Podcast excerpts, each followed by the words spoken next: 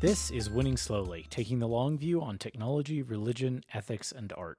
I'm Chris Krycho, and I don't have anything weird to say this week, so I said that.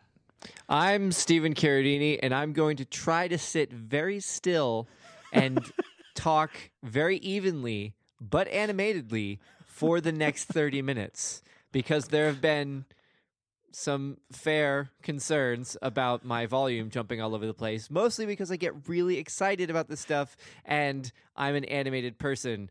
I already can't use my hands because this is a podcast.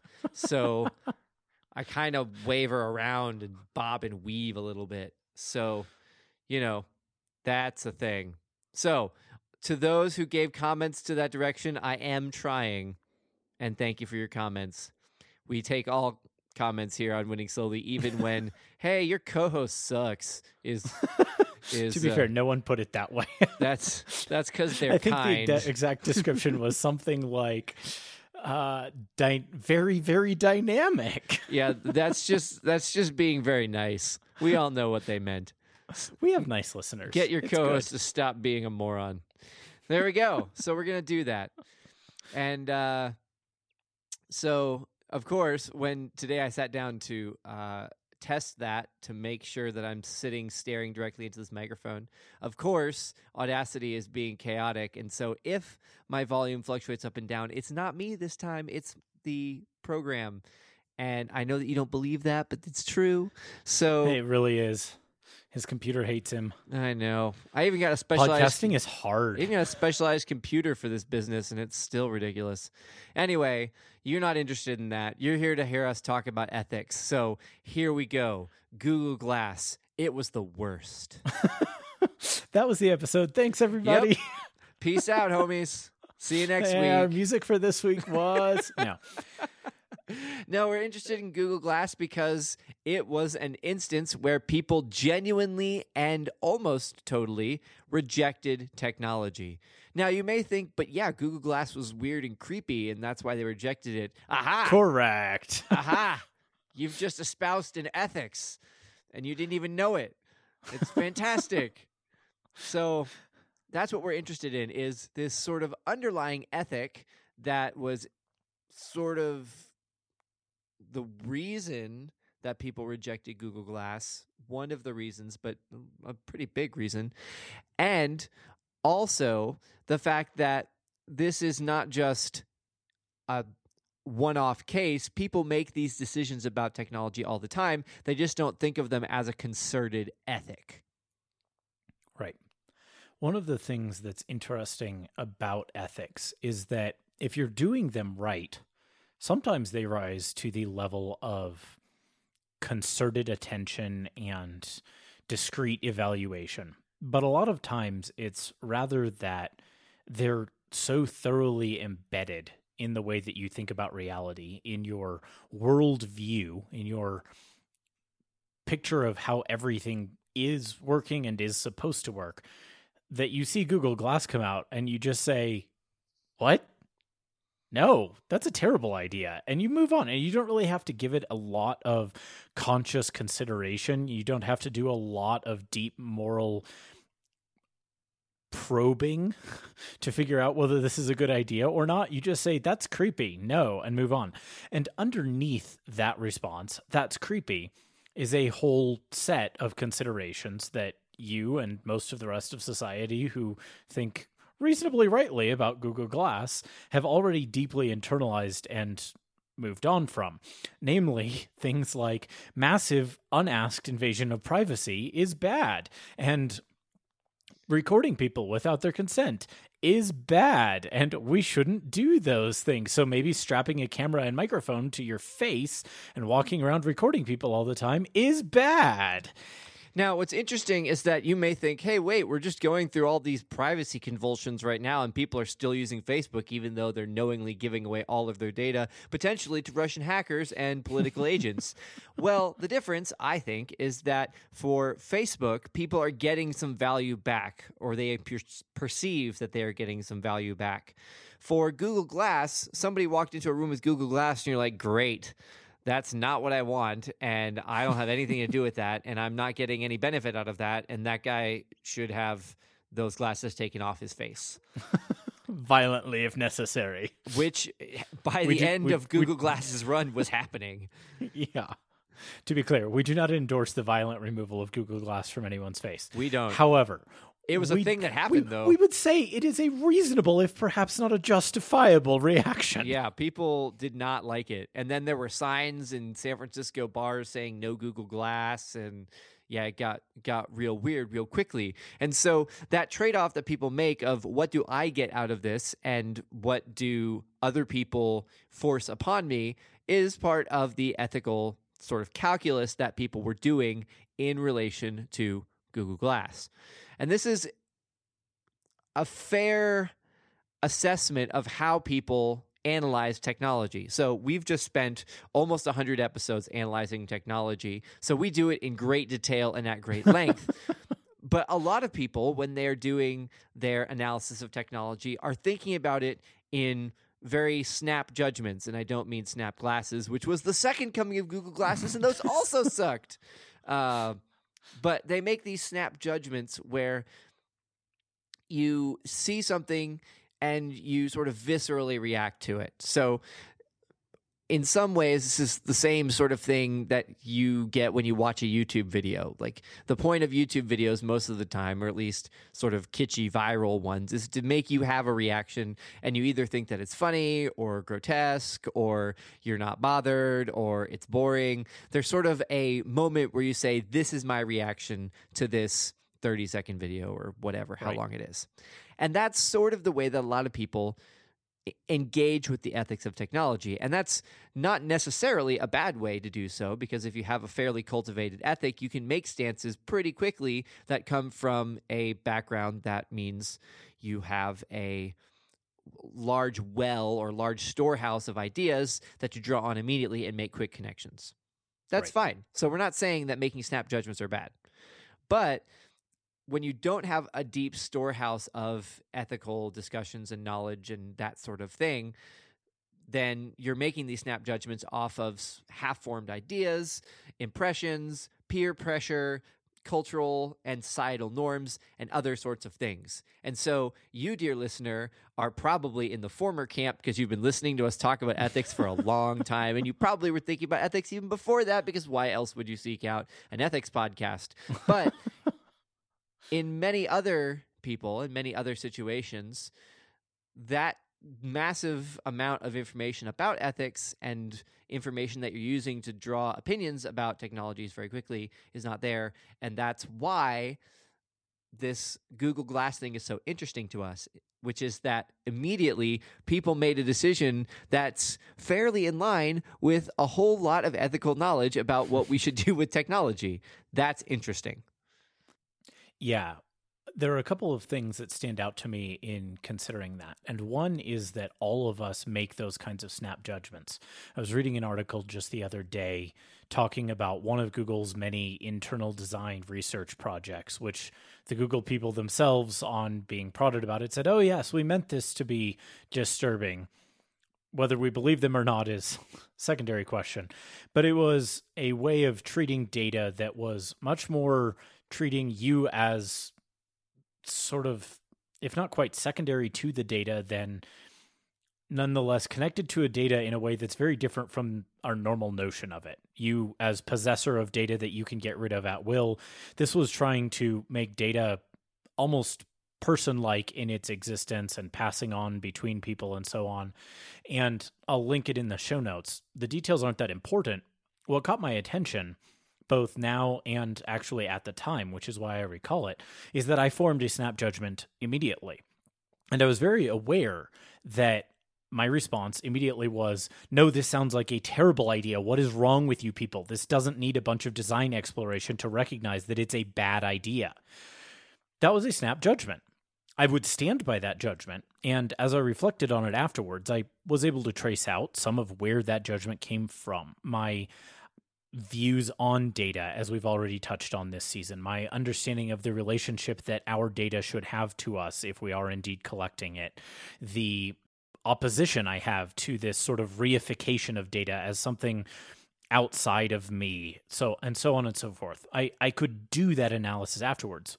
But my first response was a snap judgment that arose out of all of these long considered, deeply held views without them needing to rise to that level of conscious consideration. We all do that. The question then is the second thing that strikes me, which is where do those deeply held views come from? Yes. Stephen alluded to this a moment ago they come from a whole host of places. They come from peer pressure. They come from societal norms. They come from whatever careful consideration you have given to a topic. And so, one of the most interesting questions is if we have some set of values that we want to form our snap judgments individually, communally, societally, how do we go about forming them? How do we go about making it so that my snap judgment is more correct, as it were, more in line with what I believe to be true and right and good. Right. And that takes us back to this notion of ethics being a kind of applied wisdom, that it's the kind of thing you have to practice. And that's a way that we don't often talk outside of certain virtue ethicist circles. We'll be back to that. Don't you worry keep your ears open. We've got an episode coming that I think some of you will find very interesting in that direction. Yeah. But outside of those kinds of circles, we don't often talk about the practice of ethics, the work of training yourself to think and behave in certain ways. We tend instead to just go with the flow because it's much easier and most of the time it doesn't get us in too much trouble and right so that's what we do. But then that gives rise to what we might call unconsidered rather than considered snap judgments. It gives rise to snap judgments that may or may not be well grounded in wisdom, in a good ethic. Right. The Google Glass one happened to be grounded in a pretty good ethic because on this front, society has had its head on straight for quite some time. Don't record me, bro. Yeah. Again, the contentious elements of privacy over the past year, year and a half, or five years, depending on how long you've been beating the drum on social media, make this a little more complicated because Google Glass was 2012, 2013, a little bit mm-hmm. into 2014, and that was five years ago. And now right. we have Facebook, which is invading our lives and elections and all sorts of things. And we can't or won't step back on that technology the same way that we could have with Google Glass. And right. there's a question to be had there of did five years change things? Of course it did, but did it change the necessary and important things that make you able to step back on technologies? Was it the introduction of Google Glass that allowed us to then shut it down immediately? And so Facebook just had more running time to get to the point where people were fed up with privacy invasions, but then were not concerned with privacy invasions at some point. So the fact that this happened five years ago ish is important. We're not glossing that over. And it does change some of the things that we would sort of extrapolate from Google Glass. So the easy thing to say is that, like, yeah, people don't like it when they are recorded without their consent, and that's going to be true forever. Uh, and I would hope that it's true forever, and that would be an easy takeaway for the episode. But I think there's more complexity there in that over the yeah. past five years, people have had to consider issues of privacy and ethics a little bit more explicitly, either from hot takes or from news briefs or podcasts or whatever. So I think there's a little bit more nuance, or there's overload and people are just like, nothing is private, everything is fine. I just don't care anymore. Because I've heard people talk about that, and I've yeah advise people who are being a little bit too utopian to think about that as an argument if I don't necessarily believe that myself. So there is some complexity to what time and society can do to an ethic, even one seemingly as obvious as the ethic that shut down Google Glass pretty resoundingly in 2013. Right. And it's also worth note to point back to our episode on data that these kinds of things do play out very differently depending on what the origin of the technology is, who's employing the technology, and what the surrounding cultural societal norms are. We talked about mass surveillance in China, which is far more recording with or without your consent right than anything that Google Glass could ever have hoped to achieve in the most wild success it ever could have imagined. Right. And so those kinds of things are not things we can take for granted. Mm-hmm. They're not things that we can simply assume. It got the backlash it did here probably for a combination of a number of reasons, including at the simplest level, people's discomfort with being recorded unexpectedly and without their consent.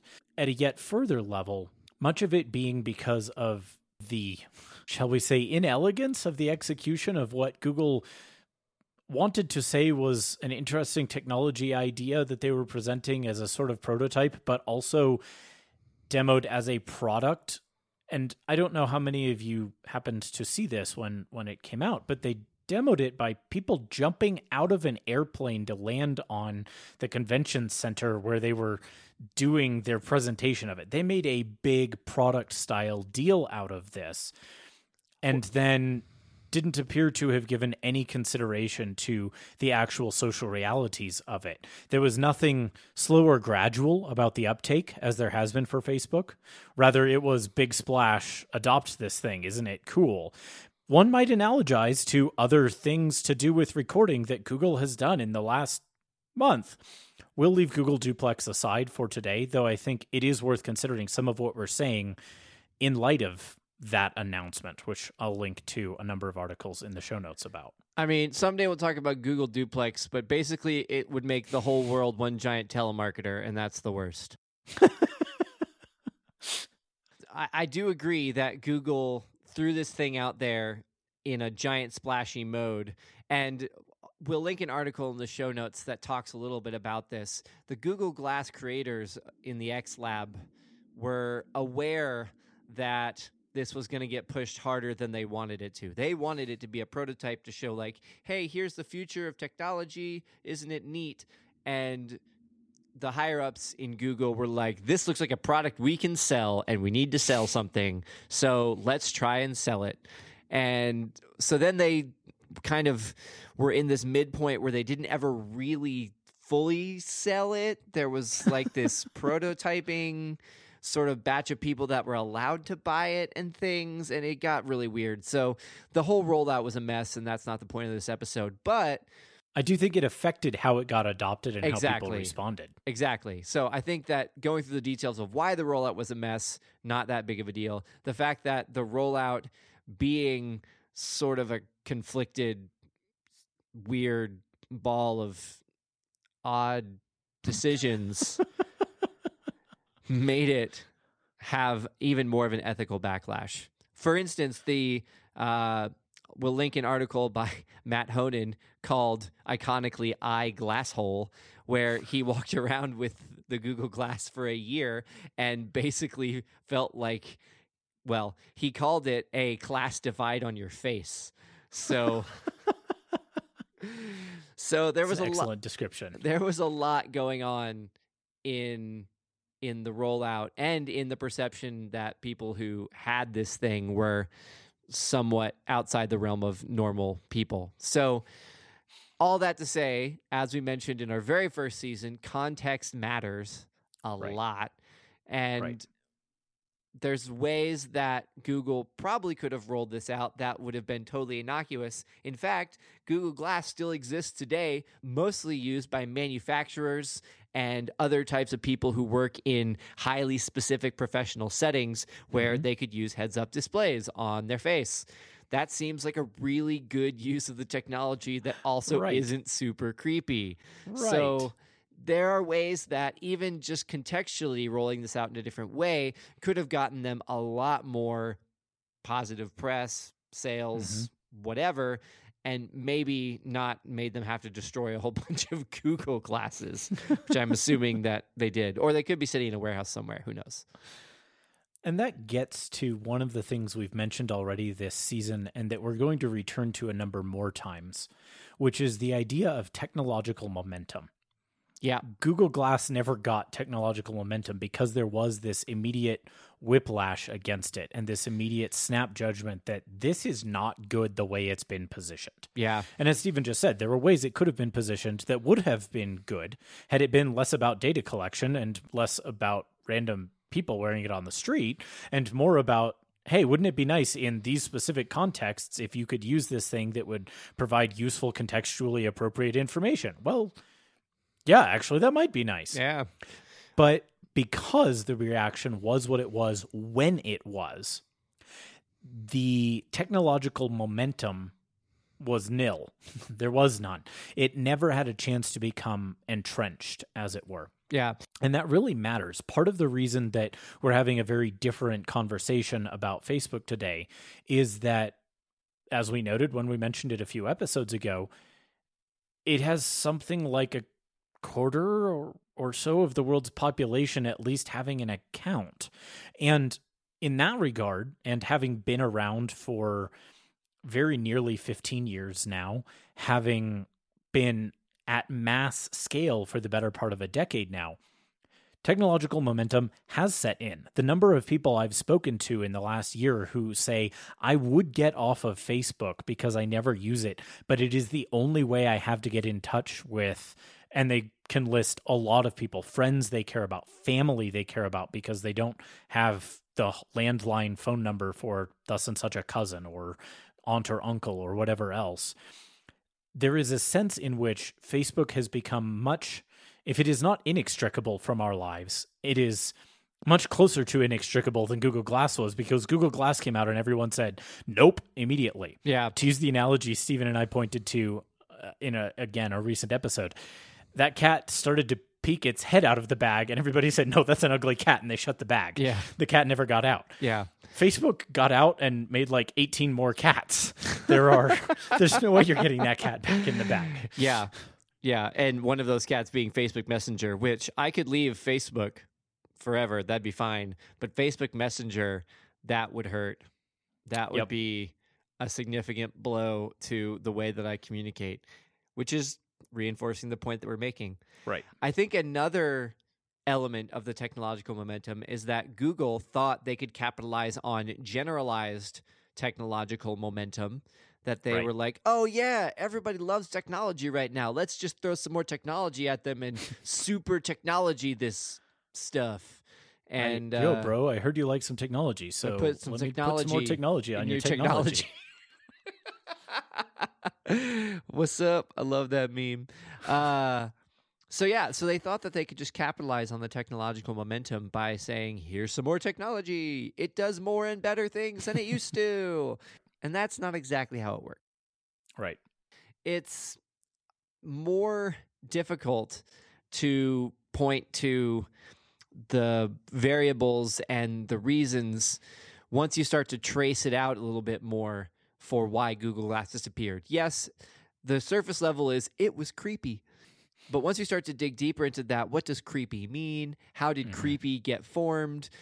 What were the contexts around creepiness, the recording, the privacy, the technologies, the all of that. So this jumps back to what we were saying at the beginning of the episode. All of that that we just said does not negate that Google Glass was creepy because it was. But all of that that we are tracing out were things that people in 2013 were making a snap judgment on pretty quickly. They were drawing all of that knowledge together and pushing that forward into okay, no, we're not doing this.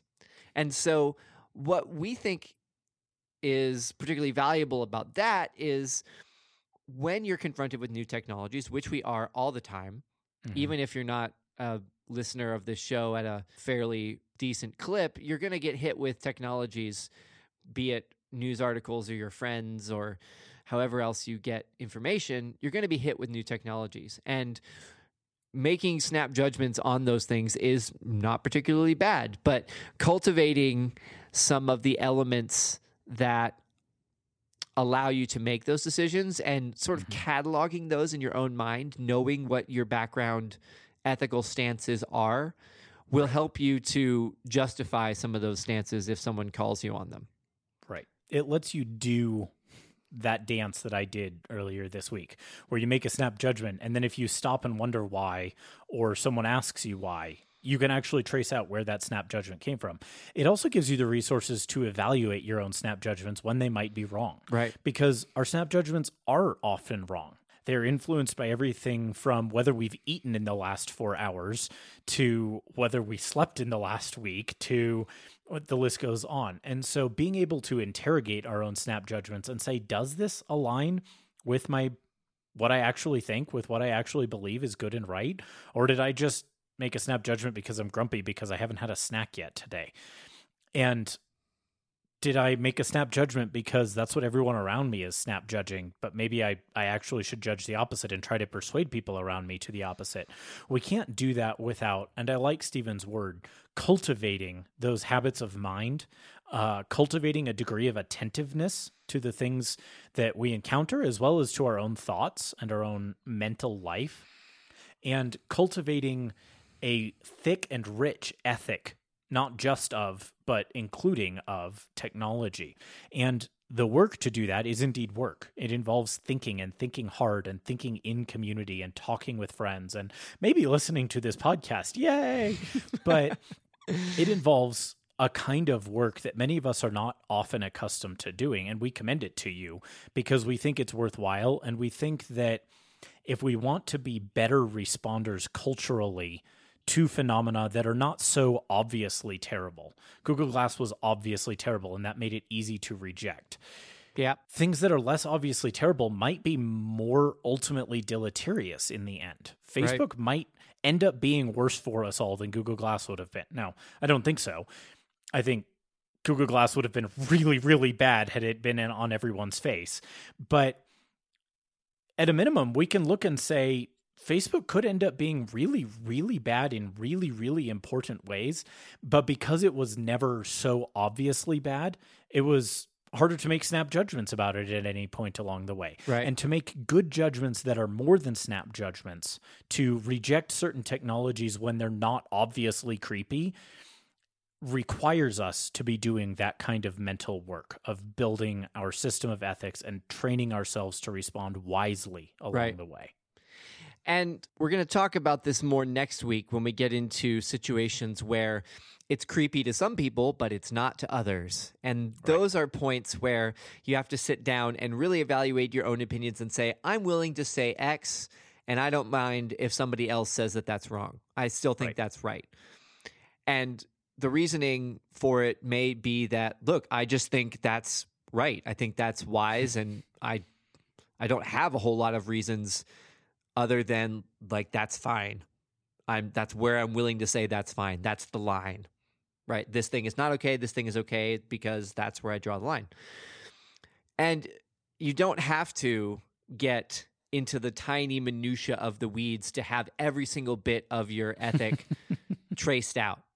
Uh, people like us, Chris and I, we kind of have to. That's what we're sitting here doing right now. but the goal of having an ethic and having that applied wisdom that we're talking about is not necessarily so that you can win arguments or that no. you can show that you're smart or cool. It's that you can live well. It's that you can make decisions in your life that allow you to live in a way that is best flourishing. And if that's right. getting off Facebook, more power to you. If that's staying on Facebook in a diminished capacity, more power to you. If that's blocking certain people, more power to you. All the ways that you think about flourishing and think about your life and think about the ways that we interact, those are the goals of an ethic. Not necessarily right. to convince other people that they're wrong, but that you can live better. Though, as we'll see next week, sometimes you have to work to convince people that they're wrong too. So that you can live better. so that everyone can so that better. everyone can live better but particularly so that you you know if you don't want to have I'll give it away. If you don't want to have become nuclear irradiated, sometimes you have to convince people that they shouldn't use nuclear power. But that's what next we're week talk on winning slowly. so, the music at the beginning of the show was Leaf Road by Black Knight. We used it with permission. Please don't use it without permission. Thanks, as always, to everyone who sponsors the show, including at the tier where we say their names on air Andrew Fallows and Kurt Klassen. If you'd like to sponsor the show, you can do so at patreon.com slash winning slowly or cash.me slash dollar sign winning slowly. Love that dollar sign. That's right. You can follow us on Twitter at Winning Slowly, at Chris Krycho, at Scaradini. Email us at hello at winningslowly.org. And if you flag us down on the street, we'll probably talk to you about this stuff too. True story. As always, thanks for listening.